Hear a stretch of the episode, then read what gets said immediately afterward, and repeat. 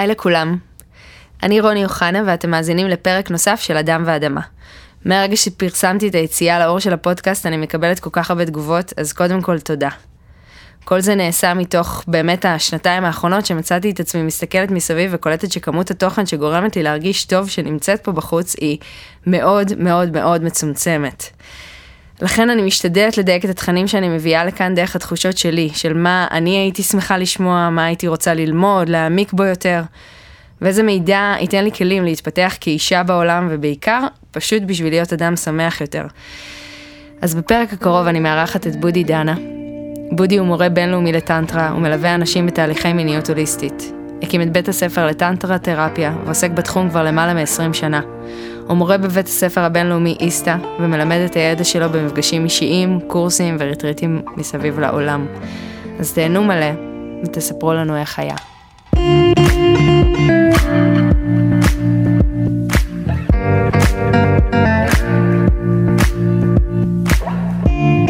שלום בודי דנה. אהלן, שלום. תודה שהזמנת אותי.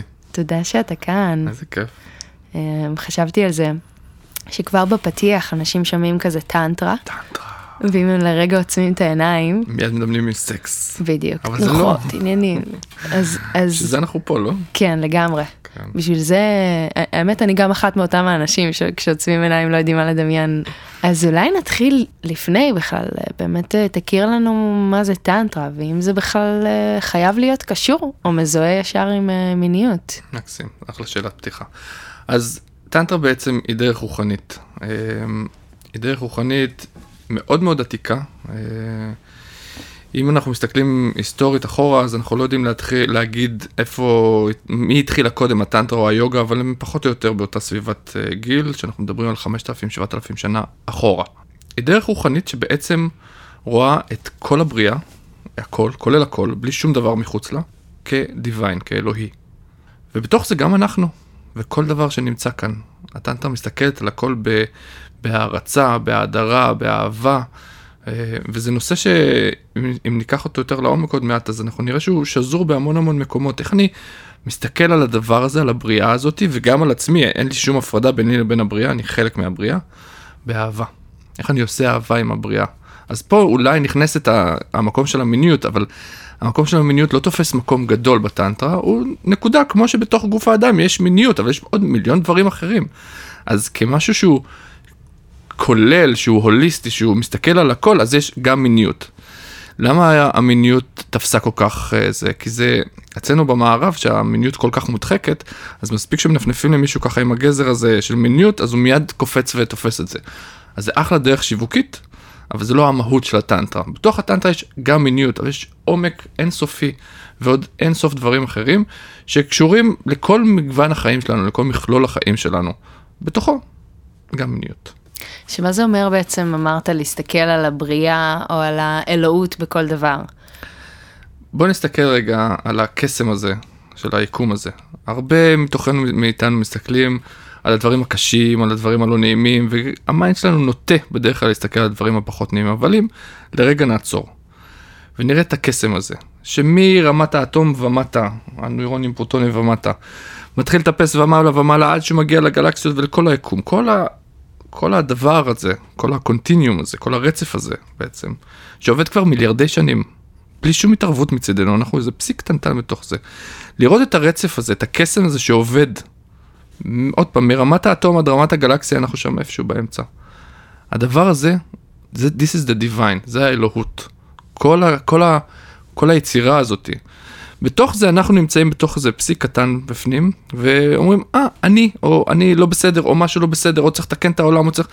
הדבר הזה, הנפלא הזה, הקסם הזה, על זה אנחנו מסתכלים, ואומרים, זה אלוהים, או אלוהות. כשאנחנו אצלנו במערב, כשאנחנו אומרים אלוהים, בעיקר בדת שלנו היהודית, אז יש לנו קונספט, האוי עם הזקן הלבן שיושב למעלה על כיסא המלכות וכזה. זו לא התפיסה הטנטרית, זה גם לא התפיסה של המזרח בכלל. ההבדל בין התפיסה המערבית למזרחית היא, אנחנו רואים את העולם כאילו מישהו יצר אותו, כאילו אלוהים יצר את העולם, ככה גם סיפורי הבראשית שלנו, שיצרו אותנו בשבעה ימים, יצרו אותנו מהאדמה, יצרו אותנו, מול התפיסה המזרחית שרואה את זה נוצר מבפנים. אין אלוהים בחוץ, זה לא מישהו מחוץ לבריאה שיוצר את הבריאה, אלא הבריאה עצמה היא האלוהות. היא נוצרת מבפנים, כמו שצמח גדל, כמו שילד גדל, כמו שכל דבר גדל מבפנים החוצה, לא מבחוץ פנימה. אתה כאילו לוקח את המילה אלוהים ומפריד אותה רגע מ- מ- מכל מה שאנחנו גדלנו עליו, שבעצם לגמרי. אלוהים זה מזוהה במקרה שלי עם יהדות, והמילה הזאת אני מרגישה שהיא היא לא מילה פשוטה, תאונה, מאוד מאוד מאוד, היא מעוררת הרבה אנטגוניזם, כאילו היא משויכת באופן אוטומטי לגת. אבל כי זה איך שגדלנו, זה לא אומר שזו האמת, זה איך שגדלנו, זה הנרטיב שגדלנו דרכו, זה לא אומר שזו האמת האבסולוטית. כן. אני חושבת שבכללי, כל הנושא הזה של רוחניות, כאילו אם אני רגע רוצה לשים איזושהי מטרה לפרק, זה יהיה להבין איך אני כאילו מנגישה את הדבר הזה, החוצה. ואני נורא רוצה להבין איך אפשר באמת לצמצם את הפער הזה, כי רוחניות, גם המילה הזאת היא כבר כאילו קיבלה איזשהו שם רע, זה מזוהה עם איזה עיתוק מהסיטואציה, ובחוויה האישית שלי זה דווקא מאוד קרקע, כאילו... זה גם קרקע, נכון? כן. זה גם רוח, זה גם חיבור לחומר, חיבור של רוח לחומר, זה המון המון דברים. ועוד פעם, אפשר לקחת את זה למקומות שהם תפיסתית פחות נכונים. זה לא אומר שהרוחניות כרוחניות היא לא נכונה, אבל תפיסתית או השלכתית, אנחנו יכולים לראות את זה ולהגיד, אה, הם כאלה, או ההיפים, או האלה, ולהתחיל לתייג את זה. זה לא אומר שזה האמת. זה בסך הכל תפיסות, פרספקטיבות ותיוגים שלנו, וזה מה שהמיינד שלנו יודע לעשות. הוא יודע להסתכל על המציאות שהיא מכלול אחיד, עם מקשה אחת, והמיינד יודע לפ... לפרק דברים. אם אנחנו עכשיו יושבים פה בתוך אולפן, אז יש פה גיטרה לידי, ויש פה מגבר לידי, ויש פה את הכיסא, ואת יושבת מולי, ואני יכול לראות פה אובייקטים נפרדים. המיינד שלי יודע להפריד אובייקטים, זה מה שהוא עושה. אבל במציאות, מתחת להפרדות האלה, מה יש? זה אותם אטומים, זה אותה מקשה אחת, רק המיינד שלי עושה את ההפרדות. אם אני אצליח להסיר את ההפרדה, אז מה יש כאן? אחדות, כל הזמן. האחדות הזאת נמצאת מתחת להכל תמיד. אם אני עושה את ההפרדה, אם אני לא עושה את ההפרדה, האחדות נמצאת מתחת להכל. בוא ניקח מטאפורה פשוטה שאוהבים להשתמש בה בהמון דרכים רוחניות, זה כמו גלים באוקיינוס, כמו גלים בים. נכון, יש מלא גלים. הנה, הגיטרה זה גל, המגבר גל, את גל, אני גל, מלא מלא גלים. אבל מתחת לזה, זה אותם מים, זה אותו אוקיינוס. אנחנו שוכחים להסתכל על המתחת, על הסאבטנס, על מה שמתחת להכל, שהולכים להסתכל על זה, ומסתכלים רק על האובייקטים הנפרדים. איך אפשר לזכור את זה כשאתה חי במדינת ישראל, בחום של יולי-אוגוסט, כאילו? איך אפשר לזכור את האחדות הזאת, כשהמציאות לא מעט פעמים דוחקת? אז אני חושב שהמילה החשובה שכרגע אמרת, ואולי גם המהות של הכל, זה לזכור. כי אנחנו לא זוכרים. כי אנחנו... המיינד שלנו יודע להידבק לאובייקט, ובשנייה שהוא נדבק לאובייקט, שיש attachment לאובייקט, בודה אומר שהמתחיל הסבל, בשנייה שיש את ה-attachment הזה, ברגע ששכחתי, דרך אגב, המילה האחרונה של בודה, או המילים האחרונות שלו היו, סמסתי, remember. Remember who you are. You are the ocean, you are not the wave. מפה נעה הטנטרה. הטנטרה מתחילה, האקסיומה ההתחלתית של הטנטרה אומרת, אתה אלוהים. עכשיו בואו נתחיל מפה. עכשיו, איך האדם ה... האחד, זה שצריך עכשיו לשלם את החשבון חשמל שלו, איך הוא זוכר את זה? הוא לא. האם הוא צריך לזכור את זה? כנראה שלא. וכנראה שזה בסדר, שהוא לא זוכר את זה. כן. כי החיים מתנהלים ככה. שמעתי באחד הפרקים שלך את ככה זה, כחוט, ככה זה. נכון. ככה זה. חשבון החשמל, ככה זה, ישראל, ככה זה. יולי-אוגוסט בחום, ככה זה. זה לא צריך להיות אחרת. נכון, ביוגה אנחנו רוצים להגיע למקום של המתבונן, נכון? זה אחת הרמות הגבוהות שאני מתבונן בעולם, יופי. הטנטרה לוקחת את זה עוד צעד.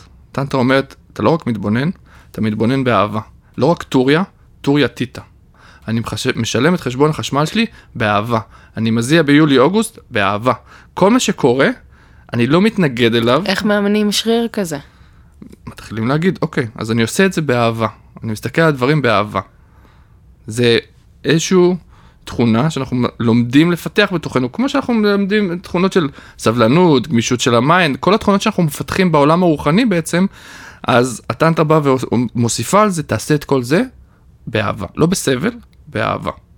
תסתכל על דברים באהבה, תסתכל על בעלך, בעלך באהבה, תסתכל על הילדים באהבה, תסתכל על העולם באהבה, תגיד וואו איזה יופי. Yes. אבל זה לא תמיד איזה יופי. נכון, למה זה לא תמיד איזה יופי? בוא נלך רגע למישור אחר. בוא נלך לרגע למישור של המפעל הכימיקלי שאנחנו. הדבר הזה, הגוף הזה שאנחנו נמצאים בתוכו, הוא אחד המפעלים הכימיקליים המתוחכמים ביותר על כדור הארץ. הוא יודע לייצר רגשות מכימיקלים. כל רגע שלנו הוא איזשהו משהו שנשפך דרכנו, שעובר דרכנו. המגדל, הבלוטות בתוך המוח, מפרישות כימיקלים, נוירוטרנסמיטורים כאלה ואחרים, שעוברים בגוף וגורמים לנו להרגיש כך או אחרת. ובעצם אנחנו רוצים ללמוד לשמור על איזשהו בלנס בתוכנו. האוכל שאנחנו אוכלים, המים שאנחנו שותים, המזון שאנחנו אה, מכניסים לגוף שלנו, החוויות שאנחנו צוברים במהלך היום, הפרספקטיבה שלי על הדברים, הפרשנות שלי על הדברים ש- שאני קולט, כל זה משפיע על הרגשות שלי. אם אני לומד לנהל את זה, גם לצרוך אוכל בריא יותר, אורגני וכזה, מים טובים יותר, אוויר נקי יותר, שמש, חוויות מיוחדות ספציפיות. אם אני יושב כל היום במשרד, לא רואה אור שמש וכל היום במחשב, בערב אני אגיע, ותכפיל את זה בימים ושנים, בערב אני אגיע, אין לי כוח, אין לי חשק לחיים, בעס לי בחיים, כי אני לא מנהל את ההכנסת חוויות פנימה בצורה נכונה. אז זאת תהיה התוצאה גם, אני ארגיש, בעצם אם אני רוצה להרגיש טוב, אז מה גורם להרגיש טוב? להזיז את הגוף, לעשות קצת ספורט, לעשות יוגה, להיות בשמש, לאכול טוב, להיות עם חברים, להיות בסביבה עם מערכות יחסים מיטיבות. אוקיי? אלה הדברים שעושים לי טוב, אני ארגיש, אני אעצר בתוך עצמי כימיקלים שיגרמו לי להרגיש טוב. אבל אנחנו לא זוכרים גם את זה, תזכרי את הזיכרון, אנחנו לא זוכרים גם את זה. אנחנו נותנים לדברים לקרות, שזה בסדר, כי אין לנו מטרה. אם אנחנו מסתכלים דרך הטנטרה, אין מטרה, זה בסדר. זו גם שאלה שהטנטרה שואלת את עצמה. הושקע, הבריאה, אלוהים, איך שלא נקרא זה, השקיע כל כך הרבה אנרגיה כדי שהרגע הזה יקרה שהוא ייחודי ואין שני לו. האם אני צריך עכשיו לפרק אותו? ללכת אחורה ולזכור שאני הים? כן, אני הים, כן, אני אלוהים. אבל אולי נכון לי עכשיו דווקא להיות קצה הגל, ולזכור רק את זה. זאת חוויה וזאת חוויה. אין חוויה יותר טובה או פחות טובה. המיינד שלנו ששופט אומר זה יותר טוב או זה פחות טוב, אני רוצה את זה או אני לא רוצה את זה. מעניין אותי נורא אם אנחנו באמת אה, התחלנו להוריד את הטנטרה וקירבנו את זה אלינו. איך באמת אה, היא מסתכלת על כל הנושא של זוגיות, מערכות יחסים, ואולי אפילו לגעת בהסתכלות שלה על מיניות, כי הרי משם כולנו בעצם מכירים את המונח הזה. כן. אז אני רוצה רגע לחלק את הטנטרה לשלוש קטגוריות, שלוש רמות, או בוא נתחיל רגע בהגדרה של טנטרה. יש המון, אבל אחת מהם זה כמו להרוג משהו, להרוג מהמילה אריג, לקחת חוטים וליצור מהם משהו חדש, לקחת כמה דברים ולהרוג אותם למקשה אחת. הגדרה שנייה של הטנטרה היא טכניקה, איך לעשות את זה, איך לקחת את החוטים ולהרוג. אז הטנטרה הלבנה לוקחת את האדם, Okay? אני לא, בטנטרה הלבנה, אני מתאחד עם הדיוויין, לא באמצעות עוד גוף, אלא אני והדיוויין, אני יכול לקחת רעיון מסוים, כמו שאמרנו, להתבונן באהבה. אני... כאילו קצת איזשהו איכות מיינדפולנסית uh, כזאת. בדיוק. שאם ה... אנחנו כאילו נוריד את זה לכדי זה ש... ש... שיבינו אותנו, זאת אומרת, אני עכשיו מטיילת, ואני מתבוננת רגע בחוף ים, אז באמת להיות בנוכחות, ובאמת להיות במאה אחוז התבוננות. תוסיפי על זה באהבה. כי אני יכול להתבונן ולהגיד, מה זה חתיכת פלסטיק הזאת? אוי, שהחוף הזה כל כך מלוכלך, אוי, גועל נפש, אני מתבונן, אבל אני מתבונן בשיפוטיות. ואני יכול להיות באותו חוף. אין לזה מקום? לשיפוטיות? כן. יש, אני רק יודע מה זה מייצר. או לכל מה שהוא לא אהבה? אין לו מקום? יש, אני רק יודע מה זה מייצר בתוכי. אז אתה בעצם אומר כאילו... זה מתחבר לנקודה הקודמת של ה... אני, אני מבינה שיש פה אה, אה, מערך כוחות כימיקלי שמניע בי רגשות מסוימות, מסוימים, ואם אני רוצה, זאת אומרת, אני יכולה לבחור בשיפוטיות הזאת, אבל היא לא בהכרח תקדם אותי. אפשר להוריד רגע עוד פצצה? כן. מי זה אני? את באמת חושבת שיכולה לבחור? איפה אני נפרד מכל הבריאה? באיזה נקודה אני נפרד כאן? אה, אבל בואו, זה נושא עמוק. כן. נחזור רגע לטנטרה. אה... אז בטנטרה הלבנה אנחנו אומרים, אנחנו מתאחדים עם רעיון, כמו שאמרת, אני הולך על חוף הים, ואני עכשיו מתאחד עם רעיון הטוריה טיטה, אני מתבונן mm-hmm. באהבה, אוקיי? ומתבונן בים, ואני אומר, וואו, איזה יופי, אני צנוצים, אוי, ואור השמש, איזה נעים לי, כמו שישבנו על השול... בשולחן בחוץ, והרגשנו את השמש, ואמרנו, וואי, איזה כיף. אבל, אבל אני רוצה להגיד לך על זה כן. משהו. אני, בשביל להגיע למצב שאני יושבת על ספסל בחוץ ואומרת, וואו, איזה כיף, איזה שמש, הייתי צריכה לעבוד לא מעט. לעשות יוגה בבוקר. לא רק לעשות יוגה בבוקר, הייתי צריכה להתחיל להרגיל את המוח שלי מחדש, להסתכל על מה טוב ומה לא חסר. כאילו אנחנו זורקים פה פצצה כזאת לאוויר, שבתכלס אני יכולה להגיד לך שזה הייתה, זו העבודה שלי בשנתיים האחרונות. זו האבולוציה שלי. ואת חושבת שאת זאת שעושה אותה. לא משנה, אתה יודע, גם אם אני בבוקר יושבת וכותבת לי הודעות ואומרת למה אני זה, אני אני כאילו מתכנתת את עצמי לכך שאם פעם הייתי מגיעה למקום כזה ומסתכלת על השולחן ואומרת, אוי, הוא מטונף, אז היום אני מתיישבת על השולחן ואומרת, איזה כיף שאני מתחת לשמש. אז זו עבודה. זו עבודה. כן. עכשיו, את חושבת שאת זאת שעושה אותה. המיינד שלנו בטוח, בהצמדות שלו, בהטאצ'מנט שלו, שהוא זה שעושה. כשאנחנו מדברים על התבוננות ביוגה, אז בעצם אני מבקש ממך להסתכל, לעשות איזושהי הפרדה בין המיינד לבין מה שקורה. העבודה הזאת קורית, לא את זו שעושה אותה, את מתבוננת בזה קורה. והשלב הבא, אני מתבוננת בזה באהבה שזה קורה. אוקיי? ובואו נשאר רגע במתבוננת. אני מתבוננת באבולוציה שלי קורית, בדיוק כמו שעץ תפוז מעץ קטן מתחיל לגדול, לגדול, לגדול, ויום אחד מניב תפוזים. זה קורה.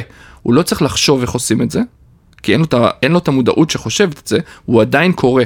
כן. גם את גדלה באותה צורה כמו כל עץ תפוז אחר, או כל דבר אחר. נכון, אבל אני נותנת את התנאים הנכונים, כמו שאמרת. את חושבת. אוכלת אוכל טוב, למה? כי הסביבה שלך, אם היית חי עכשיו באפריקה, לא היה לך בכלל סביבה לדבר על איתי על אוכל אורגני, או יכול להיות שהאוכל שלהם אורגני מלכתחילה. אבל את לא מנותקת מהסביבה שלך, והסביבה שלך היא גם כן חלק מהאלוהות, את לא יכולה לצאת בשום נקודה מתוך כל מה שאת נמצאת בתוכו. את הדבר הזה. אז אם הסביבה עושה שינוי, אז זה מחלחל גם בך. זה שאנחנו מדברים עכשיו, זה מחלחל לעוד שכבות, mm-hmm. כדי שהתוכן הזה יגיע. Mm-hmm. האם הם בוחרים בזה? לא, זה חלק מזה. אז תגידי, כה, הם בחרו ללחוץ על הפודקאסט, סבבה. זה חלק מהתניה שקורית. כן, כל כן, האבולוציה כן. הזאת קורית בצורה כזאת. יש כן. פה משהו כאילו שאומר, let's lay back, בוא נשאר שנייה אחורה, אוקיי? הדברים קורים, האבולוציה קורית, אולי לא בקצב שהמיינד שלנו חושב, כי המיינד שלנו הוא נורא נורא מהיר, אבל יש פה קצב, ואם אני אסתכל רגע, אם ניקח שנייה את הטאו, יש קצב לבריאה, יש קצב שהשמש זזה מסובב לכדור הארץ, או שסליחה, שכדור הארץ מסתובב, ואנחנו כאילו רואים את זה בצורה הזאת, אני לא יכול להאיץ את זה. לא, אני, אני מבינה את מה שאתה אומר, אני חושב שאתה אפילו אומר, כאילו תשעני רגע בצניעות אחורה. ותתבונני באהבה. ותתבונני באהבה.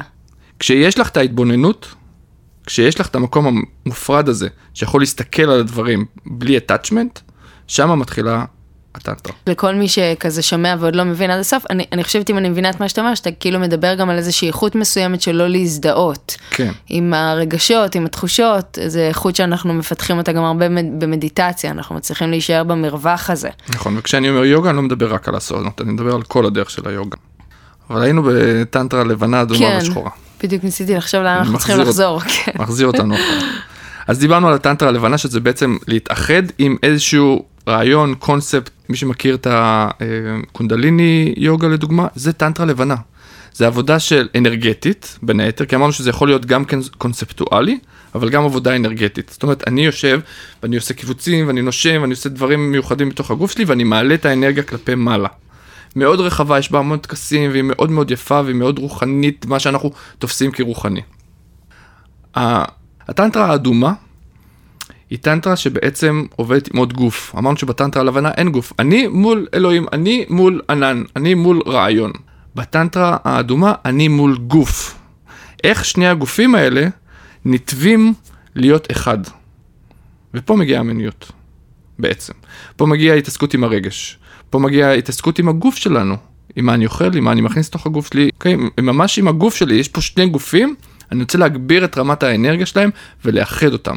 איך אני מגיע לחוויות רוחניות גבוהות של אקסטזה, דרך מיניות, וזה עונה על, אולי תכף יענה על כמה שאלות מהכיוון הזה, אבל שם זה נמצא, בטנטרה האדומה, אנחנו מתעסקים במיניות, אנחנו מביאים גוף לגוף, ומגיעים לחוויה של אחדות, של חיבור, של אקסטזה, של בליס, מאוד מאוד גבוה, אפילו חוויות שאפשר להגיע אליהם בסמים, אנחנו יודעים להגיע אליהם מתוך הסמים שהמוח שלנו יודע להפריש בעצמו. אני יכול להפריש די אם טי, ואני יכול להפריש כל מיני כימיקלים והורמונים שיגרמו לי... מתוך מפגש עם אדם נוסף? כן, בסוג של תרגול וטכניקה, אבל כן. כן. לגמרי. גם מתוך עצמי, אני לא חייב אדם נוסף, אבל mm-hmm. עם אדם נוסף זה מתעצם. וכשאני מקרב שני גופים, שיש בהם קוטביות, נוצרת, נוצר מתח. מתח מיני, מתח רגשי, מתח בלב, מתח ברור, נוצר מתח.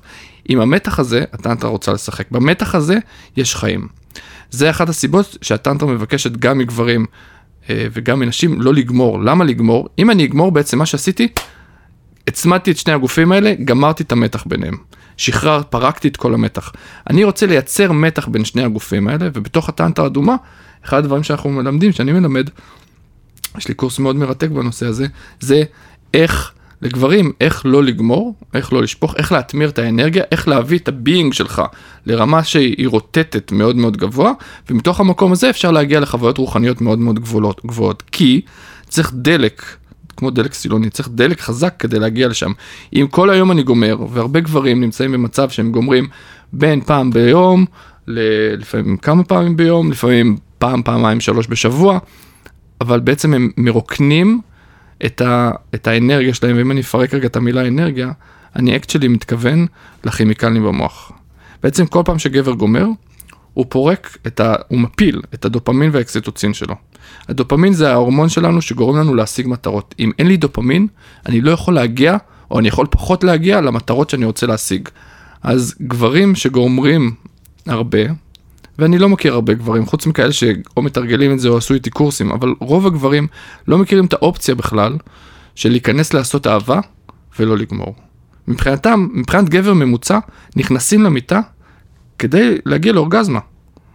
שזה אחד הדברים הכי לא טובים, לא בסדר, לגבר, להשגת המטרות שלו כגבר, להגיע למקום שהוא רוצה, להגשמה שלו, הוא חייב את הדלק הזה. ואם הוא כל יום, יומיים, שלוש, פורק את הדלק הזה, אין לו, אין לו איך להגיע להגשמה המלאה שלו. ופה אנחנו נכנסים למקום עמוק יותר, שמדבר על האם אני רוצה להגיע למקומות האלו, שמתאים לי להיות בבינוניות של החיים שלי. אבל אני חושב שרובנו רוצים לעבור מעבר לבינוניות הזאת. והטרשולד, הדלק שיעזור לי לעבור מהרמה הבינונית, לרמה של הג'יניוס שלי, לרמה של, שאני, שאני זוהר את ה, או מקרין את ה, את, את עצמי, זה הכימיקלים שלי במוח. ודיברנו עליהם טיפה קודם, אחד המפתחות זה לא לשפוך, להחזיק או לטפח את ההורמונים האלה בתוך המוח שלי, ואז אני יכול להגיע לתוצאות מאוד מאוד גבוהות בחיים שלי. אתה רוצה להגיד לי שבעצם מימוש הפוטנציאל שלי בעולם, יש לו קשר ישיר? ישיר, ישיר. אגב, זה גם לנשים? כן. בוא נדבר על זה טיפה. אז יש לנו ארבעה עצבים שאנחנו יכולים לחוות עליהם אורגזמה. הראש של הלינגאם, לינגאם זה זין. הראש של הלינגאם והקצה של הדגדגן מעוצבבים על ידי עצב אחד, שנקרא עצב הפדנטל. שנינו, לשנינו זה מגיע באותו מקום.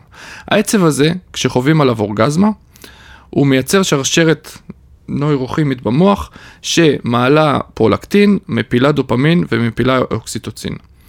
ברגע שפרולקטין עולה, פרולקטין זה ההורמון שמופרש כש, לדוגמה, כשאישה מניקה, יש לה פרולקטין פרו, בעד, לקטין חלב, לקטוז.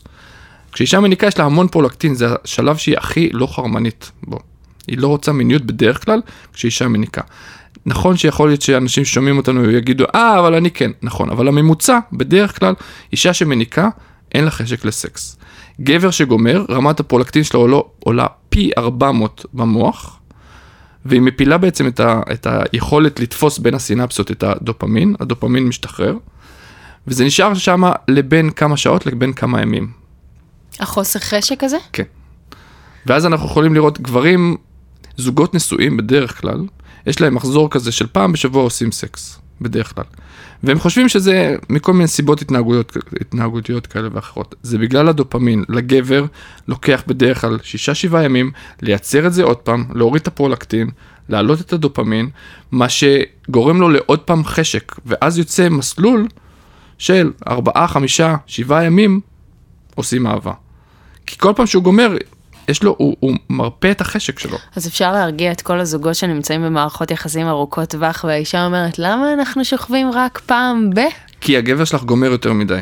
בוא נלמד אותך לעשות את האהבה בלי לגמור, היא תהיה הרבה יותר מסופקת, אתה תהיה יותר מסופק, אתה תגשים הרבה יותר בחיים שלך, ואתה תצא מהמקום של הבינוניות. דיוויד דיידה, בדרך שלו, בספר שלו, דרך גבר אומר, הוא משפט מאוד יפה וקשה. הוא אומר, האורגזמה מרגישה נהדר לכמה שניות. אבל המחיר שאתה משלם על ההתעדשות של עברי המין שלך בזמן השפיכה, הוא מחיר הבינוניות שלך בחיי היום-יום. וואו. משפט קשה. גם נפוליון היל, שכתב את הספר חשוב והתעשר, גם הקדיש פרק שלם לנושא של ההתמרה המינית. בעצם הוא ראיין חמש מאות האנשים הכי מצליחים בעולם לפני, אני לא זוכר, שבעים ו...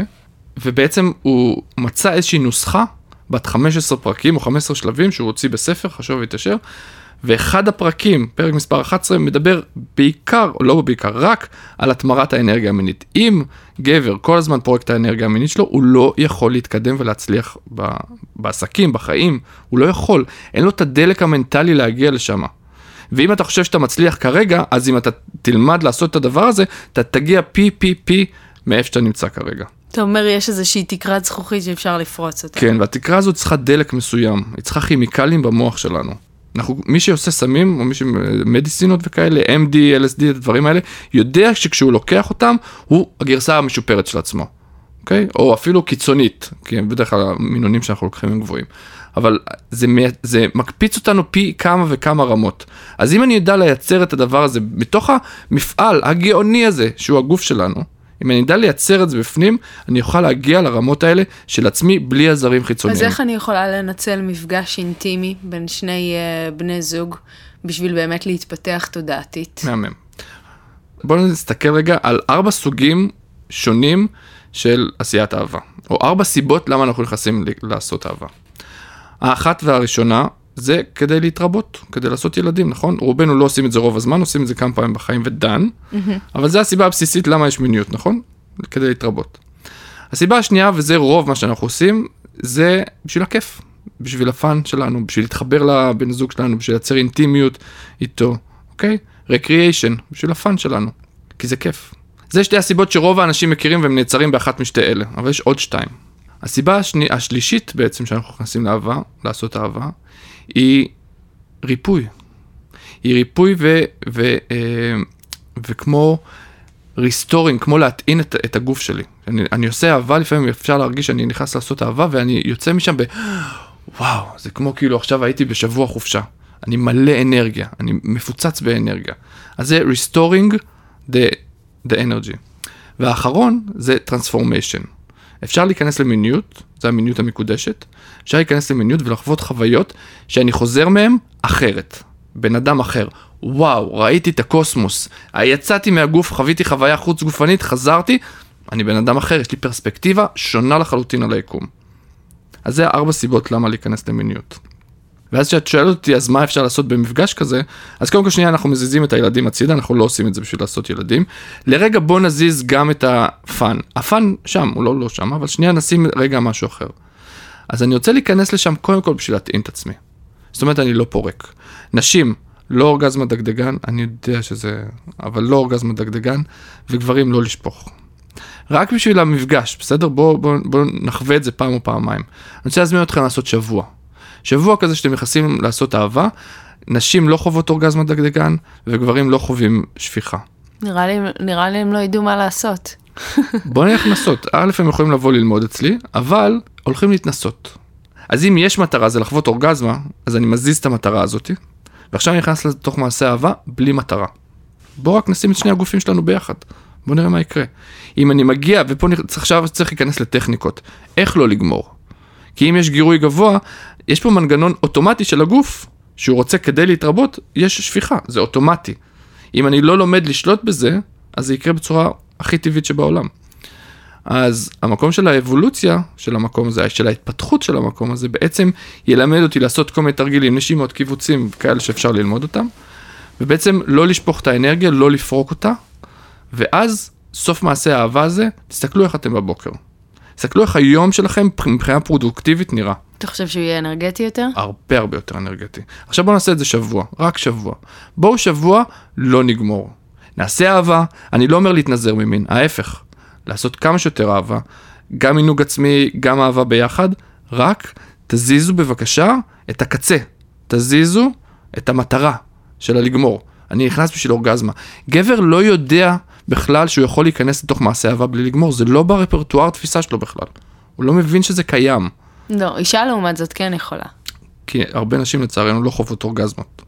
או רגילות לזה שבמהלך יחסי מין, כאילו, בוא נגיד שמה שתוחם וסוגר מעשה אהבה, זה כשהגבר גומר, בדיוק, על זה זה נאמר. עכשיו, הממוצע של גברים בעולם, שהם גומרים, זה בין שלוש לחמש דקות. הממוצע שאישה צריכה, זה בין שלושים לארבעים דקות. איך, בין, איך בגירוי של שלוש חמש דקות נביא אישה לעומקים שהגוף שלה יודע לייצר? לא נביא, זה, זה בדיוק מה שקורה. בדיוק מה שקורה, ולכן בעיקר... מלא, אורג... מלא אנשים לא חוות אורגזמה. כן, כן. וגם, אתה יודע, יחד עם זה, זה, זה מלווה בעוד המון רגשות. אני חושבת שברגע שגבר גומר וסיים את העניין, יש פה כאילו... I'm done, ביי. כן. מסתובב והולך לישון. כן. דרך אגב, הוא מסתובב והולך לישון לא כי הוא רוצה, כי הפרולקטין שעולה לו במוח באותו רגע מייצר הדממה בתוך המערכת. הוא מייצר, ש... הוא מייצר, הוא משבית את המערכת. אין לו אופציה אחרת. אנחנו כאילו צוחקים על הגברים שמסתובבים, אין לו אופציה אחרת. ובאותו רגע שהוא מסתובב והולך לישון, האישה חובה נטישה. כל כך רצית אותי, כל כך הזרת, כל כך עשית את כל מה שהיה לפני, דקה או חמש דקות אחרי, דן, ביי, אני לא מעניינת אותך. נטישה. או הפייסבוק מעניין אותך, או הוואטסאפ, או אתה הולך לראות טלוויזיה, או אתה הולך, אתה מתנתק ממני. לפני זה רק רצית אותי, חיזרת אחריי. זו תחושה נורא קשה. מאוד קשה. וזה הסיבה, או הסיבה לזה, זה האקסיטוצין שנופל. האקסיטוצין זה ההורמון שגורם לנו להיות ביחד, להתחבר, להתחבק, אנחנו רוצים את הביחד הזה. כשיש לי אקסיטוצין גבוה, אני רק רוצה לגעת, רק רוצה להתחבק. כשיש לי אקסיטוצין ברצפה, תלכי, לא רוצה לראות אותך, לא מעניין אותי, תרחקי. זאת אומרת, זה בכלל לא משהו שהוא כאילו שולט באיזשהו אופן. זה בדיוק... א- אין סיבה להיעלב אישית. אין סיבה להיעלב אישית. כשאין לי כימיקלים במוח, אוקיי, ש- שאני מגרד את הרצפה עם הכימיקלים, ככה אני מתנהג.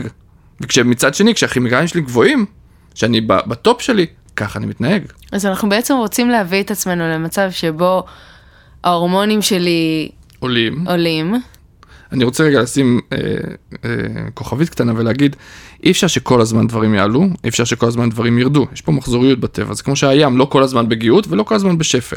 אז אנחנו יכולים לתקופה לעלות, ואז תהיה תקופה שתרד, וזה בסדר. אי אפשר, לא בריא לשום מערכת, להחזיק את עצמה כל הזמן בעון גבוה, בהולך, הולך, הולך, הולך, אז, כמה שתרד. אז גבוה. אני אשמח לשאול אותך, איך באמת אפשר לשמר אינטימיות במערכת יחסים? בטח כאילו... מערכות יחסים ארוכות טווח. אז איך לשמר מערכת יחסים? יש המון המון טכניקות, וזה חשוב, כי, ואולי ניכנס לזה יותר מאוחר, האם מערכות יחסים זה דבר שטבעי לנו, בריא לנו, לא מערכות יחסים ברור שכן, האם זוגיות לאורך טווח זה דבר שטבעי לנו ונחוץ לנו? או התנאי חברתית. או התנאי חברתית, אבל מערכות יחסים בטוח שכן, אנחנו יצורים חברתיים, אנחנו חייבים להיות במערכות יחסים כל הזמן, אבל בואו נדבר רגע איך שומרים על, על תשוקה בתוך מערכת יחסים ארוכת טווח. אז צריך כמה דברים בשביל זה. קודם כל, צריך לדעת אה, מה שפת האהבה של בן הזוג שלך. צריך לדעת איך לדבר עם בן הזוג ככה שהוא יאהב, ככה שהוא ירגיש שאני אוהב אותו. נדבר בכמה מילים על שפות אהבה. יש חמש שפות אהבה. אוקיי. שפות אהבה הם ככה. הראשונה, מעשי שירות. אה, בעצם אני מסתכל על בן הזוג שלי, אני רואה מה הוא... עושה בדרך כלל, ואני עוזר לו בזה, אני משרת אותו, אני עושה איתו דברים שהוא צריך לעשות. ואז הוא מרגיש אה, נאהב בזה. לדוגמה, אה, אם אני צריך לשלם חשבונות, אז אני רואה שבן הזוג שלי עושה את זה, ואני עוזר לו לשלם את החשבונות. אם אני רואה שצריך היום אה, לעזור עם הילדים בערב, במקלחות ובזה, אני רואה שזה מה שהולך לקרות הערב, אני מציע את העזרה שלי, גם אם אני עושה דברים אחרים, גם אם יש לי לוז אחר. אני... אה, קצת דברים יותר פטריארכליים, הגבר בא הביתה, להביא לו את הנעליים לבית, שלא יגידו שאני ממליץ על זה, אבל, אבל סתם אני נותן את זה כדוגמאות, זה acts of service, מעשה שירות, זה שפת האהבה הראשונה, והרבה אנשים מרגישים שכשעוזרים להם בזה, אז הם מרגישים אהובים. שפת האהבה השנייה, זה מילות אהבה וחיזוק, affirmatives, יו, כמה את יפה, יו, הסמלה הזאת היא מהממת עלייך, או האיפור הזה, או הגיל הזה שקנית היום, כל כך יפה, לתת מחמאות אחד לשני, כל היום, במהלך כל היום, להחמיא אחד לשני, גם גברים וגם נשים זה לא רלוונטי זה, אבל צריך לדעת מה שפת האהבה שלי. אני לדוגמה, אם יגידו לי כמה אני יפה, זה עובר לי מעל הראש, זה לא מזיז לי, לי שפת אהבה אחרת, אבל אם בת הזוג שלי היא כזאתי, שאני יודע ששפות, שמילות אהבה עוזרות לה, אז אם אני לא אגיד את זה, היא לא תרגיש אהובה. לא משנה מה אני אעשה. יכול להיות שאני אתן לה acts of service, אני אשרת אותה, אוקיי? אבל זה לא שפת האהבה שלה, אז היא לא תרגיש אהובה, לא משנה כמה אנרגיה אני אשים שם. אז אמרנו acts of service, מילות אהבה וחיזוק, affirmatives, מתנות. יש הרבה אנשים שאוהבים מתנות, לתת ולקבל מתנות. עכשיו, זה לא צריך להיות מתנות בומבסטיות כל הזמן, צדף שאספתי בחוף היום, פרח שראיתי, לא כל יום צריך לקנות בן ואדומה עם גג פתוח. פעם ב, זה נחמד, אבל כל דבר קטן חשבתי עליך, הנה הבאתי, אוקיי? מתנות כאלה. הדבר הבא, זה זמן איכות ביחד. לא משנה מה עושים, עושים את זה ביחד. לראות סרט ביחד, לטייל ביחד, לאכול ביחד, לצאת ל- לכל, לעשות דברים ביחד. זה אפילו אפשר לשכב במיטה ולדבר ביחד. העיקר ביחד. בלי מחשב, בלי טלפונים, בלי חברים, ביחד. זה אה, הרביעית. והאחרון, זה מגע. לתת מגע. כמה שיותר מגע. אני, לדוגמה, זה אחת משפות האהבה שלי. כשנוגעים בי, אני מרגיש אהוב. יכולים להגיד לי כמה אני יפה ולשרת אותי מפה עוד עוד חדשה, לא ירגיש אהוב בכלל. שימי על היד, תלטפי אותי. כל מערכת העצבים שלי נרגעת, ואני מרגיש אהוב באותו רגע. אז חשוב לדעת מה שפת האהבה שלי, חשוב לדעת מה שפת האהבה של בן הזוג שלי, וכל אחד מדבר בשפה של בן הזוג. זאת אומרת, אני אתן לבן הזוג את מה שהוא צריך, הוא ייתן לי את מה שאני צריך, ושנינו נרגיש ככה אהובים. אני לא אתן לו את מה שאני צריך, אם הוא לא צריך את זה. כי אז אני בזבז אנרגיה, והוא לא ירגיש אהוב. ואני אגיד, אבל עשיתי בשבילך ככה, ועשיתי תתתה, והוא לא ירגיש אהוב.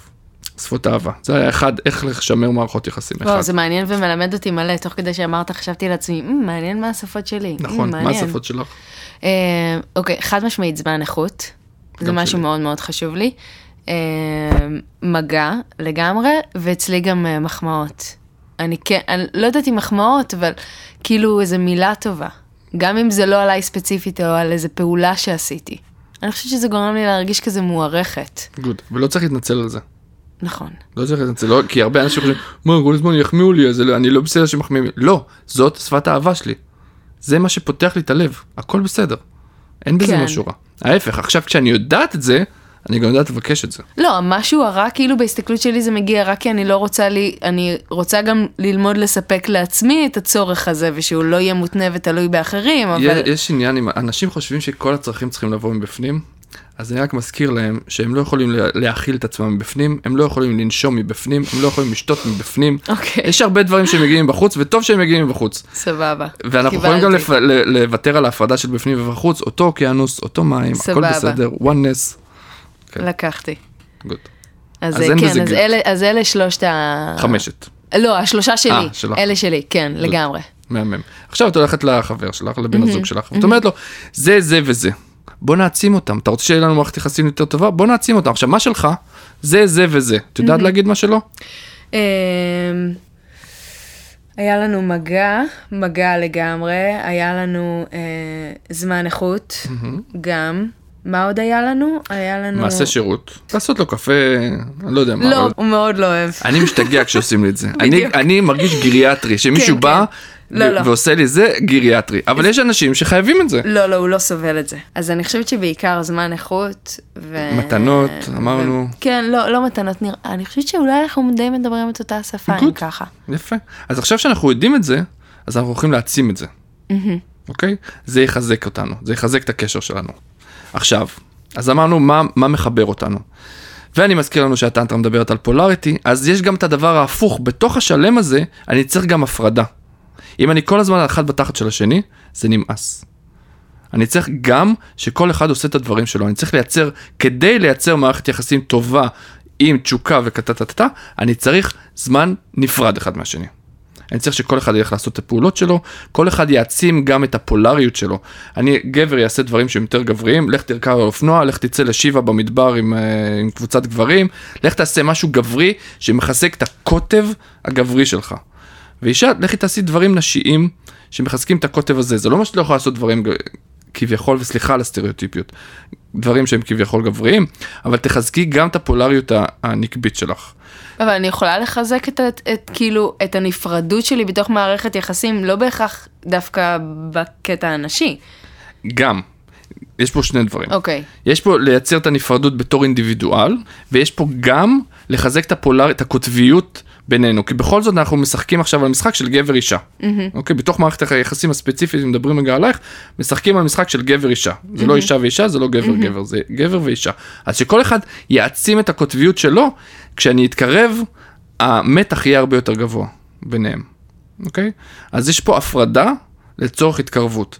אז אחד אמרנו שפות אהבה, שתיים אמרנו אה, להתקרב, להתרחק כדי שנוכל להתקרב. אה, יש עוד טכניקות ועוד דרכים, אני רוצה שעוד קצת נתקדם הלאה, אני רק אגיד ש...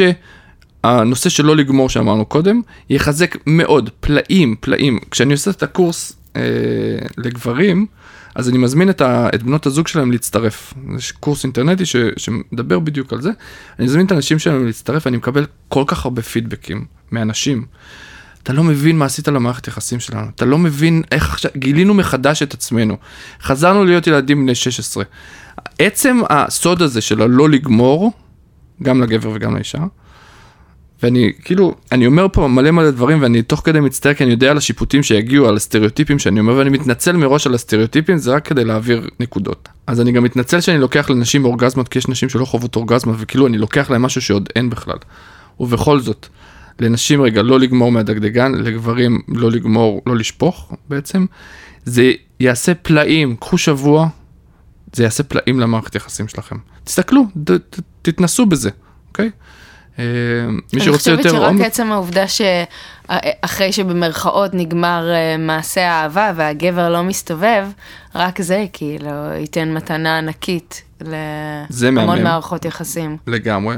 וזה שהוא נכנס לא בשביל למלא את הצורך שלו, כי הצורך הוא בא בדרך כלל, גבר נכנס לתוך סקס כדי לגמור, הוא לא מכיר אופציה אחרת. מאז שהוא בן שלוש עשרה ארבע עשרה שהוא התחיל לגמור פעם ראשונה בעצמו, זה בערך הגילאים שמתחילים לחוות אורגזמה, מאז כל פעם שהוא חווה אורגזמה, כל פעם שהוא, סליחה, באיזשהו משהו מיני, הוא מגיע לאורגזמה. המוח שלו מכוות, המוח מכוות, שכל אינטראקציה מינית מסתיים בשפיכה. ואתה אומר שבעצם שנים. יש במרווח הזה עולם שלם שאנחנו וואו. לא חשופים אליו בכלל. וואו. ושם מגיע השניים האחרים שדיברתי להם, חוץ מהפרוקריאשן וה, והפן, אז מגיע המקום של הרסטוריישן, של הלהיטען ושל הטרנספורמיישן. הם מגיעים כשאני לא גומר, כשאני מצליח להיכנס למעשה אהבה שנמשך מינימום שעה, שעתיים. כן, מעשה אהבה יכולים להימשך שמונה שעות, יכולים להימשך ימים על גבי ימים. שזה פשוט כאילו בעצם חיבור נורא נורא נורא חזק עם הפרטנר. כן, לא. כן ולא. זה חיבור מאוד מאוד חזק עם עצמי, הפרטנר, אם הוא לא נפרד ממני מלכתחילה, כן? אם אני רואה אותו כאובייקט נפרד, נכון, אז יש פה שני אנשים, בוא נעשה סקס בשביל הפן. לא, אני מתכוונת פשוט, זאת אומרת, אני נמצאת עם עוד אדם, ואנחנו בעצם מגיעים לאיזשהו חיבור נורא נורא נורא חזק. עצמי, פנימה. אני משתמש בה, משתמש במרכאות באחר, כדי להיכנס עמוק עמוק פנימה, לתוך עומק עומק ההוויה של עצמי. אבל אני צריך זמן בשביל זה. זה לא קורה בחמש דקות, זה גם לא קורה בשלושים דקות. זה קורה בזמן, צריך זמן כדי לייצר עומק. לאן אני מנסה להגיע? לעומק. מי שרוצה לחוות חוויות רוחניות עמוקות דרך מין, לוקח זמן להגיע לשם. זה לא קורה בסקס בשירותים של שלוש דקות בקוויקי. לא קורה. זה צריך זמן. זה צריך שהכימיקלים יופרשו בתוך המוח. אנחנו צריכים להיות saturated, להיות רבועים בכימיקלים האלה. אוקיי? אם אני כל הזמן פורק את האנרגיה שלי, אני לא יכול להיות, אני בכלל לא ברמה שאני יכול להכיל אותם. שאין לי אותם. אז אני צריך לבנות קודם כל את הכימיקלים האלה, בזה שאני לא גומר כמה זמן, ואז אני צריך לשרות בתוך הכימיקלים האלה, ומתוך זה אני מתחיל להגיע לחוויות רוחניות מאוד מאוד עמוקות, של אחדות, של בליס גבוה, של אקסטאזה, של די אם טי, של לראות דברים, ויז'נים, מסעות שמאנים, כל זה מגיע עם הזמן. זאת אומרת, בעצם יש לנו המון דרכים לחוות, או להתחבר לעצמנו, ואחת מהדרכים הם בעצם מיניות, וזה לא אאודר. זאת אאודר, זה אינדר, זה בתוך הגוף, וכל אחד נושא את זה בתוך עצמו. כן, אבל אני אומרת שזה אפילו לא, לא ידענו שזו אחת הדרכים באיזשהו אופן. אם יש סקס אחר, הביאו לכאן, הנה. אנחנו מדברים הרבה רגע על הטנטרה האדומה, שנייה רגע אני רוצה להשלים את הרעיון, אז אני חוזר רגע למקשה, לשלוש סוגים האלו, שלוש רמות, ואז בואו נדבר רגע על הטנטרה השחורה. בבורדוי שאנחנו נמצא את ה-בי די אס אמ'ים והדברים האלה, אבל אחר כך אנחנו מוציאים את המיניות מהמשחק, ואנחנו מתחילים לדבר על המוות. ובעצם הטנטרה השחורה לוקחת את המוות, וכמו שאמרנו, טובה, עושה משניים נפרדים, היא עושה אחד. המוות הוא חלק מהחיים שלנו. פה בתרבות המערבית הוא מוקצה, אנחנו כמעט ולא רואים אותו, לא מגיעים אליו, לא, לא מתעסקים איתו. אבל ב... מקום שהטנטרה התפתחה ממנו, המוות הוא חלק מהחיים, רואים את זה בכל מקום, אנשים שורפים גופות וכאלה, כחלק מטקסיות, חלק מהמוות, ובעצם הטנטרה השחורה באה ואומרת, כל מה שהוא טבו, כל מה שהוא מוקצה, כל מה שהוא אסור, כל מה שהוא מלוכלך, כל מה שהוא מגעיל, כל מה שאני לא רוצה לראות אותו, את כל זה אני מביא לתוך הלב. כל זה, אם הוא קיים, הוא חלק מהדיוויין. אין בקיום הזה משהו שהוא לא קדוש. אם אני מתייחס ל- ל- למשהו כאלוהי, סלש קדושה, קדוש, אז כל הקיום הזה קדוש. אין חתיכת פלסטיק או זבל או משהו שהיא לא קדושה. איך אני, איך אני מפתחת את האיכות הזאת בעצמי? יופי, זה נהדר. אז טכניקות, לדוגמה, ונדמה לי ששמעתי אותך מדברת על זה בפודקאסט על הבודהיזם. טיצ'ינג ישיר של בודה. כל התלמידים שלו נדרשו ללכת למשרפות, לשבת ולראות גופות נשרפות. גם אני תרגלתי את זה. ישבתי חודשים בוורנסי עם הגופות, הערכתי אותם נשרפות, ראיתי אותם נשרפות, עשיתי את ה... איחדתי בין הדבר הזה, הגוף הזה, בין מה שאני תופס כאני, לבין המוות. אתה כאילו בעצם מפגיש את עצמך עם חוויות לא פשוטות, כדי להפוך אותם לחוויות פשוטות. כדי להפוך אותם לחלק אינטגרלי מעצמי, כדי שהם לא יהיו מחוץ לתודעה למה שלי. למה שאני אעשה את זה לעצמי? כדי להתרחב. אחד הדבר, עוד, עוד אחד מהפרשוניות של המילה טנטרה, היא התרחבות. התרחבות התודעה. אבל, אבל בא לי שיהיה לי טוב, אתה מבין? כאילו, אני, לשם אני שואפת. מצד אחד, כן, מה אני מזין לתוך הגוף שלי? אוקיי? איזה רשמים, איזה אוכל, ברור, איזה חוויות. אתה רואה חדשות? לא. למה לא? מאותה סיבה בדיוק. אז למה אתה לא מפגיש את עצמך? זהו, שמדי פעם אני יכול להיכנס לזה, כמו שאני לא כל היום יושב מול מוות, אני לא קברן, mm-hmm. אני לא יושב עם המוות כל הזמן, אבל אני יכול להגיד, אוקיי, יכול עכשיו שעה לשבת לראות חדשות. אני לא אוסר את זה, כמו שאני לא אוסר את המוות. אני לא שם דברים מחוץ לתחום. אני לא ביום יום מוזן מחדשות. אבל אתה עדיין אוכל אוכל אורגני, ומקיף את עצמך בסביבה תומכת. אני מאוד מאוד משתדל. לא בכל מקום שאנחנו נמצאים יש כל רגע, אבל כן, משתדל. אני מקיף את עצמי בסביבה תומכת, כי אני יודע מה זה מייצר. אבל אם אני אכנס לתוך הדרק, לתוך החושך, לתוך הטנטרה השחורה, אני לא ייפגע מזה, אני לא אסרט מזה. אני, בסדר, אני יכול להישאר עם מודעות גם שם. בעצם הסנטר שלי, לדעת מי אני, אני לא אכנס לפאניקה מתוך הדבר הזה. אני לא אבד את הסנטר שלי, לא מול המוות ולא מול חוויית אקסטזה.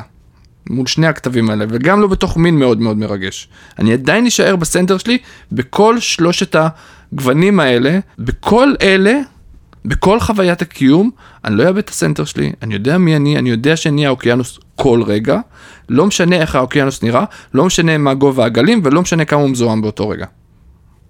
זה כל הזמן נשאר, זה הסנטר שלנו, בכל חוויה. שבעצם אתה, אתה, אתה מגיע מראש לכל חוויה מתוך איזשהו סנטר יציב, מתוך מאוד. איזושהי יציבות מסוימת. ידיעה מי אני, שזה הבסיס של, ה, של הדרך הרוחנית, כל הדרכים הרוחנית, מי אני. אם אני לא יודע מי אני, אז מי עושה את המסע הזה בכלל? מי מתפתח? מי, מי גדל? מי זה? עכשיו, יש רק תשובה אחת למי אני. בסופו של דבר, אם אני הולך עמוק, עמוק, עמוק, עמוק, עמוק, מוריד את האישיות, מוריד את הגוף, מוריד את השם שלי, מוריד, מוריד, מוריד, מוריד, מוריד, מוריד, מוריד, מוריד, מוריד, מוריד את כל הגלים, את כל הצורות, את כל הרעיונות, מוריד הכל. מה יש מתחת להכל? זה שנמצא מתחת להכל, זה שלא משתנה, זה אני. רק זה אני. כל השאר זה שכבות על גבי שכבות שאני ייצר, שזה בסדר. כי בעצם אם אני מבינה את מה שאתה אומר, אז גם רגשות משתנים. וגם ברור. הפחד שמגיע כרגע, או כאילו השמחה שמגיעה, גם זה משתנה. רגשות, הם, הם כל הזמן בתנועה, זה העניין emotion, הם כל הזמן בתנועה. אז גם זה לא אני. ברור שזה לא אני. וזה מושפע מתוך המחשבות שלנו, מתוך מערכת האמונות שלנו, מתוך... אני ועד יכולים להסתכל על אותו דבר, אחד ירגיש ככה, אחד ירגיש אחרת. למה? הדבר לא עסק שום דבר. הדבר לא השתנה. הרגש שלי, הפרספקטיבה שלי, מערכת האמונות שלי, היא זו שיוצרת את הרגש בסופו של דבר. אם אני מאמין שהדבר רע, ייווצר אצלי כנראה איזשהו רגש של פחד.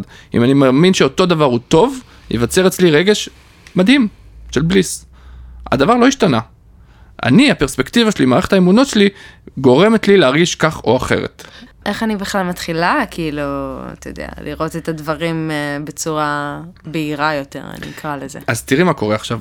אנחנו מדברים על כל הדבר הזה, והשאלה, אחת השאלות שלך זה, איך אני עושה את זה? אז מה אני צריכה לעשות? נכון. יופי, אז פה נוצרה ההזדהות. עכשיו תחשבי על עץ תפוז, ונגיד שאני אגיד לעץ תפוז קטן, כשאתה תהיה גדול, אתה תניב מלא מלא תפוזים.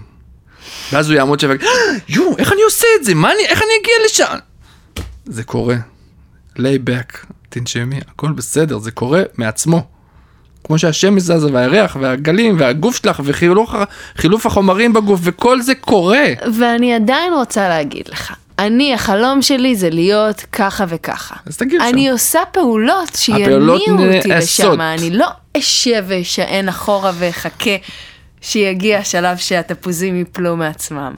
אז זן אומר, עשה ללא עושה, או, או עשייה ללא עושה. העולם ממשיך לקרות, כל התופעות, הגוף שלנו, חילוף החומרים, השמש, הירח, האנשים מסביבנו, המכון, הכל קורה. המחזוריות שלך, הגוף, הולדת הילד, את זאת שמייצרת את הילד שנולד? ברור שלא, גם ברור שכשיש לי פצע, אז לא אני מאחה אותו וסוגרת זה, אותו, זה ברור לי. כל זה קורה מעצמו. אבל אני עדיין עושה פעולות מסוימות. הפעולות נעשות, אני לא אומר okay. שבאמת הגוף עכשיו יישב רגל על רגל ולא יעשה כלום. את תמשיכי לנוע, לאכול, את פשוט לא תזדהי, ובעצם ההזדהות נוצר הסבל, את לא תזדהי עם הפעולות שקורות. את תזדהי עם ה-consciousness, אני, האוקיינוס, הגלים עולים ויורדים בתוכי, כי זה מה שהם עושים. הגוף הזה גדל, אני אשיג את המטרות שאני אשיג, כי ככה זה קורה, ככה זה, כחוט, ככה זה. אבל אני לא צריכה לעשות. אוקיי, אנחנו כרגע בעולם החומר, ועדיין אנחנו רוצים לממש את עצמנו בו. או, או להוציא עצם, דברים עצם לפועל. עצם הרצון למימוש הוא חלק מהעולם, הוא לא נפרד מהעולם. אוקיי, סבבה. עצם זה שהעץ הפוזים יוציא... אבל אני כשרציתי יוציא... שהפודקאסט הזה יצא, הייתי צריכה לעשות טלפונים, לראות איפה שיש אולפנים סבבה, ויררתי איך, איך, איך מעלים תכנים לספוטיפיי ולשאר הפלטפורמות. כל זה נעשה. כן. רק מה? מה שאני מבקש זה שאני אלך רגע אחורה, אלך לעמדת המתבונן, mm-hmm. ויראה את כל זה קורה. ואם הוא כבר בעמדת המתבונן, שיעשה את זה ב... אהבה. יופי. זה קורה. אתה אפילו לא יכולה לעצור את זה. אנחנו חושבים, ההזדהות הזאת, אני אחזיר אותנו רגע לבודה, עצם ההזדהות מייצרת את הסבל, ואחר כך כשזה לא קורה בקצב שאנחנו חושבים, שם הגאפ הזה, הפער הזה, מייצר את הסבל. אבל אני רוצה להיות שם, אבל זה עוד לא קורה, אז בינתיים אני סובל. זה יגיע, זה יקרה בקצב שלו, ואם זה לא יקרה, אז כנראה שזה לא צריך לקרות, זה בסדר. Okay? אבל יש לה דברים קצב שהם קוראים בהם מעצמם, כשאני מזדהה עם מה שקורה, אז פה נוצר הסבל שלו. אז לכבד את התהליך. Yes. אז נסתכל רגע על העולם שלנו, אוקיי? העולם הפצוע שלנו, שאולי, מי יודע, לא ימשיך עוד הרבה זמן. אם אני צריך עכשיו לייצר לי בית, אז בוא נלך להוריד יער בשביל לעשות, בשביל לקחת עץ. מה אני, מה אכפת לי, מה קורה ב, בסביבה ובחיות ובטטטה? מה, מה אכפת לי? זה מה שאני צריך. אני, יש לי מטרה, לא רואה את המסביב. אם אני אקרות עכשיו את העצים האלה, מה יהיה ההשפעה של זה על הסביבה שלי? מה יקרה מסביב? Okay, ואז אני יכול לבחור אם אני עושה את זה או לא עושה את זה. אם אני נותן לזה מקום או לא נותן לזה מקום. פה התודעה נכנסת. העולם ירפא את עצמו. כל, כל הפלנטה הזאת יודעת לרפא את עצמה, אם רק עוזבים אותה בשקט. אם לא עושים עליה מניפולציות, אם לא לוקחים ממנה, אם לא זה... זה מחזיר אותנו מאוד להתחלה, שאמרת, כאילו להתחבר לאיזשהו משהו גדול יותר. אני לא אקרות את העץ הזה, כי, כי, כי אני רואה רגע... קצת רחב יותר מחוץ לגבולות העצמי. עכשיו יש פה רמות של אבולוציה.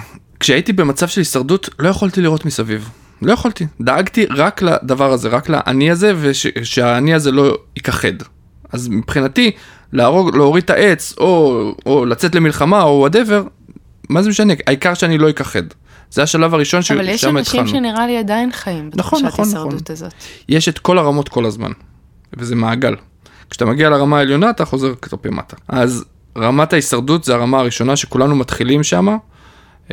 הרמה השנייה זה הרמה שיודעת, יש את הכל בתוכי. הכל נמצא בי, אני לא צריך לצאת החוצה, הכל בסדר כמו שזה. מבחינתי אני יכול לשבת באמצע היער וזה הבית שלי. שמה זה אומר הכל נמצא בתוכי? אז כל מה שאני צריך נמצא כאן.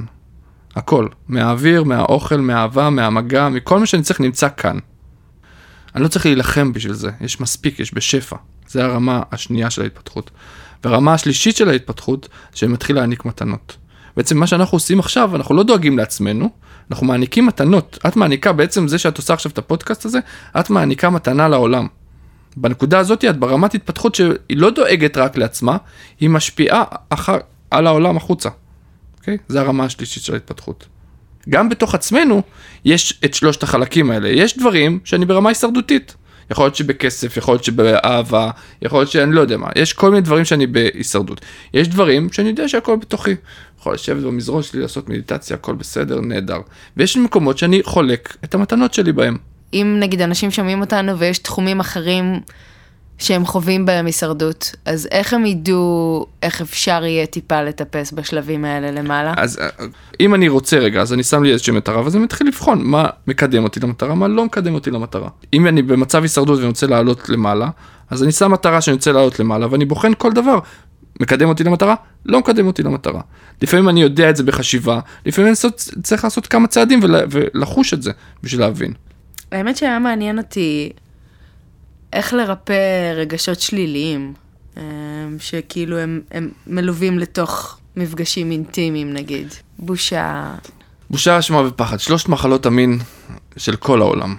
אנחנו חיים בתרבות שגדלה עם בושה והסתרה ופחד אה, ממיניות. אה, הרבה אשמה, הרבה פחד. כולנו, אנחנו נושאים את זה, נרצה או לא נרצה, אנחנו נושאים את זה בתוך ה-די אן איי שלנו, מדורות על גבי דורות שהדחיקו את הנושא של המיניות. בעיקר אצלנו במערב, אני חושב שבמזרח קצת יותר נקי מזה, אה, בעיקר המזרח הקדום, בוא נגיד ש... מאז הנצרות, או קצת לפניה, יש לנו הדחקות מאוד מאוד חזקות לגבי המיניות. מבחינת הזכרי, לפני עשרת אלפים שנה, המהפכה החקלאית, פעם ראשונה שהוא אמר, זה שלי, השדה הזה שלי, הגמל הזה שלי, האישה הזאת שלי, הדבר שלי. בשנייה שהתחלתי לנחס לעצמי אובייקטים, התחלתי בעצם לפגוע בהם, התחלתי לקחת אותו ולצמצם אותו לתוך אובייקט, ולהגיד, זה, הדבר הזה, הוא שלי, ואני שולט בו בעצם, ומשם בערך אה, התחילה, התחיל כל הדורות על גבי דורות של דיכוי של המיניות שלנו. אז אנחנו סוחבים את זה ב-די אן איי שלנו עמוק עמוק עמוק. אז מה אני עושה בשביל לשחרר אותם? אז פה אנחנו דווקא נכנסים לטנטרה השחורה. בעצם אני הולך לפגוש את המקומות האלה. אני נותן להם מקום באהבה. לתקופת זמן מצומצמת שבחרתי אותה, אז אני מרשה לדבר הזה להתקיים שם, ואני מסתכל עליו באהבה. ניכנס למקומות הכואבים, המודחקים שלנו, אלה שיש שם פחד, אלה שיש שם משמע, איפה שיש בושה. אני נכנס לשם, ואני מסתכל עליהם באהבה, אני נותן להם מקום. מה שצללים רוצים, מה, ש... מה שהמקומות האלה מבקשים, הם מבקשים נראות, הם מבקשים מקום. אם אני אמשיך להדחיק אותם, הם רק ימשיכו לגדול בצל. אם אני אקח את הבושה שלי ואני אשאיר אותה מאחורי המסך, אם אני אקח את הפחדים שלי ואני אשאיר אותה מאחורי המסך, הם יגדלו והם יהפכו להיות מפלצות שמנהלות אותי מאחורה. הם יגרמו לכל מיני בחירות שלי, מתוך התת מודע, הם יקרו, יגרמו לכל מיני בחירות שלי להתנהל על פיהן. מה שאני צריך לעשות זה לקחת את הפחד הזה, לשים אותו בקדמת הבמה ולשים עליו זרקור. ומה קורה לצללים כששמים עליהם אור? נעלמים. נעלמים. מה זה האור? האור זה המודעות שלנו. אני מביא מודעות אל החושך. אני מביא מודעות למקומות המודחקים. אני נותן להם מקום, לא מאחורי הבמה, בקדמת הבמה, עם ספוט עליהם, עם כל האהבה שלי עליהם. וככה אנחנו משחררים אותם. בעצם זה שנותנים להם מקום. זה אומר, מבחינה פרקטית, לייצר מרחב שאני נותן לרגשות האלה ביטוי. לדוגמה, לא הזכרנו כמעט שאני מורה באיסטה. באיסטה יש לנו משהו שנקרא seven tools, כלים לשחרור רגשי. בעצם אנחנו לוקחים חצי שעה, שבהם אנחנו צורכים, צועקים, מרביצים לקריות, משחררים אנרגיה בכל מיני תנוחות, שכל תנוחה משחררת ממקום אחר בגוף אנרגיה שתקועה. ובעצם אנחנו נותנים לרגשות הדחוסים האלה, הם לא רעים, הם לא שליליים, הם פשוט דחוסים. אנחנו מעבררים אותם, נותנים להם מקום, ואומרים להם, גם אתם בסדר, גם אתכם אנחנו אוהבים, גם לכם יש מקום. לא רק להפי-הפי, פן-פן יש מקום, גם לדארק יש מקום. יינג ויאנג, אני רוצה לתת לשניהם מקום. לקרל יונג יש, אה, יש תמונה מאוד מאוד יפה של העץ של קרל יונג. זה עץ שרואים אותו מטפס לכיוון למעלה, ואותו עץ יש לו השתקפות כלפי מטה, והוא אומר, אין עץ שיכול להגיע לאלוהים או לשמיים בלי שורשים בגיהנום. אין דבר כזה, אנחנו גדלים לשני הכיוונים במקביל. אם אני רק גדל לכיוון אחד, אני לא יציב, אני אפול. תבוא רוח ותפרק אותי. יבוא מקרה בחיים ואני אפול. ופה אנחנו חוזרים למשהו שדיברנו לפני שהתחלנו להקליט זה, שהמון דרכים רוחניות עובדות מהלב ומעלה. ובעצם אני רוצה ללמד אותנו, אני לא רוצה לשלול את הלב ומעלה, נהפוך הוא. במקביל, בנוסף, תלכו מהלב ומטה. תלכו לצ'קרות התחתונות, תלכו לשורשים, תלכו למיניות, תלכו למקומות שאנחנו מדחיקים, שאנחנו לא נותנים להם אנרגיה, זה היציבות שלנו, כביינג בעולם הזה זה היציבות שלנו, אנחנו חייבים שורשים עמוקים, צריכים לגעת בכל מה שמפחיד אותנו, בכל מה שמגעיל אותנו, זה לא אומר שעכשיו אני מתחיל לאכול את הדברים שמגעילים אותי, זה לא שזה משתלט לי על כל החיים עכשיו, יש להם מרחב וזמן שיש להם ביטוי בו, ואחרי שסיימתי את זה סוגרים וחוזרים לחוויות של החיים, ואחרי איקס זמן פותחים את זה עוד פעם, ועוד פעם נותנים להם מקום. אני גם חושבת שאפשר לעשות את זה בצורה נורא נעימה, נגיד לשתף את הפרטנר, אני חווה בושה בככה וככה, זה מקווץ אותי טיפה שיש ככה, כאילו, כמו שאתה אומר, לתת ממש מרחב מאפשר ובטוח. נכון, אבל זה צריך להיות, אם אני מביא את זה לפרטנר, אז אני צריך לשים איזושהי סוגריים, שאומר, יש לי עכשיו איזו חוויה קשה, אתה יכול להכיל איתי רגע? Okay? זה לא שאני מפציץ אותו בפרצוף וגורם לא להרגיש עכשיו בושה, אשמה ופחד. אני אומר, יש, יש לי, עולה בי משהו, אני צריך שתחזיק איתי ביחד את זה. אני פותח רגע סוגריים, זה לא משפיע על כל החיים שלנו, זה כרגע פותח רגע סוגריים, מכניס את זה לתוך הסוגריים, נחזיק את זה, נעשה עם זה איזושהי עבודה, נסגור סוגריים, ממשיכים. כן, ואז זה מתחבר לנקודה השלישית שאמרת, שיש מקום לריפוי בעצם. נכון, שם אני מגיע לריפוי. כן. בעצם זה שאני מביא מהחושך את, ה, את, ה, את הרגשות התחוסים שלי, את הפחדים שלי, את ההדחקות שלי, את הפנטזיות הקשות או הכמוסות שלי, מביא אותם לפני השטח, זה לא אומר שהם צריכים להתגשם, אבל זה אומר שעוד מישהו יחזיק איתי. הבאתי אור, הבאתי מודעות לתוך החושך. נשמע מדהים. אני מציע, רוצה להזמין אנשים, לפנות לאנשים כמוני, או יש מלא כמוני, יש מלא מטפלים ואנשים שמתעסקים עכשיו במיניות מודעת, לפנות אליהם ולעשות את זה עם הדרכה. ובעצם ללכת את הדרך הזאת עם מישהו שכבר הלך אותה, שיודע מה, איפה נכון ללכת, איפה לא, איך להחזיק את המרחב הזה, כדי להיכנס בביתך ולצאת בביתך. ולא להיכנס ולהתפרק, כי אפשר גם שזה יקרה. אז צריך ממש ממש מומלץ לעשות את זה עם מלווים, עם אנשים ש... שמתעסקים במיניות בריאה, מיניות מעצימה, ואני ממש מציע לעשות את הדרך הזאת עם מדריך או מלווה. יש עוד איזה משהו שהיית רוצה לשתף או לחלוק אותנו לפני שנסיים? אני רוצה להזמין את מי ששומע, לבוא לראות את הדברים שאני עושה. אז יש קורס לגברים, יש קורסים לנשים, יש קורסים לזוגות, יש ריטריטים בארץ, בעולם, יש ריטריטים של איסטה. פשוט לבוא ולייצר את ה... את המרחבים האלה, לבוא להיכנס למרחבים האלה, שהחוויות האלה יכולות לקרות. בעצם לצאת מהמקום הזה של הבינוניות ושל היום-יום שלנו, ולייצר מרחבים שהחוויות המיוחדות האלה יכולות לקרות, וככה הטרנספורמציה קורית. היא לא, כמעט לא קורית ביום-יום, כמעט לא, כי אנחנו עסוקים במלא מלא דפוסים שאין להם מקום לדברים אחרים, אז לקחת את הפסק זמן הזה, אצלי או אצל אחרים, ולבוא, ולעשות את הטרנספורמציות האלה, כדי שכל התודעה של כולנו תעלה. טוב, תודה רבה. תודה, תודה שהזמנת, והיה מסע כיפי. כיף נורא שהיית. תודה. תודה רבה. אז תודה רבה לכל מי שנשאר איתנו עד לכאן, ואם נהנתם, אז כמובן תפיצו ותשתפו עם חברים, ונתראה בפרק הבא.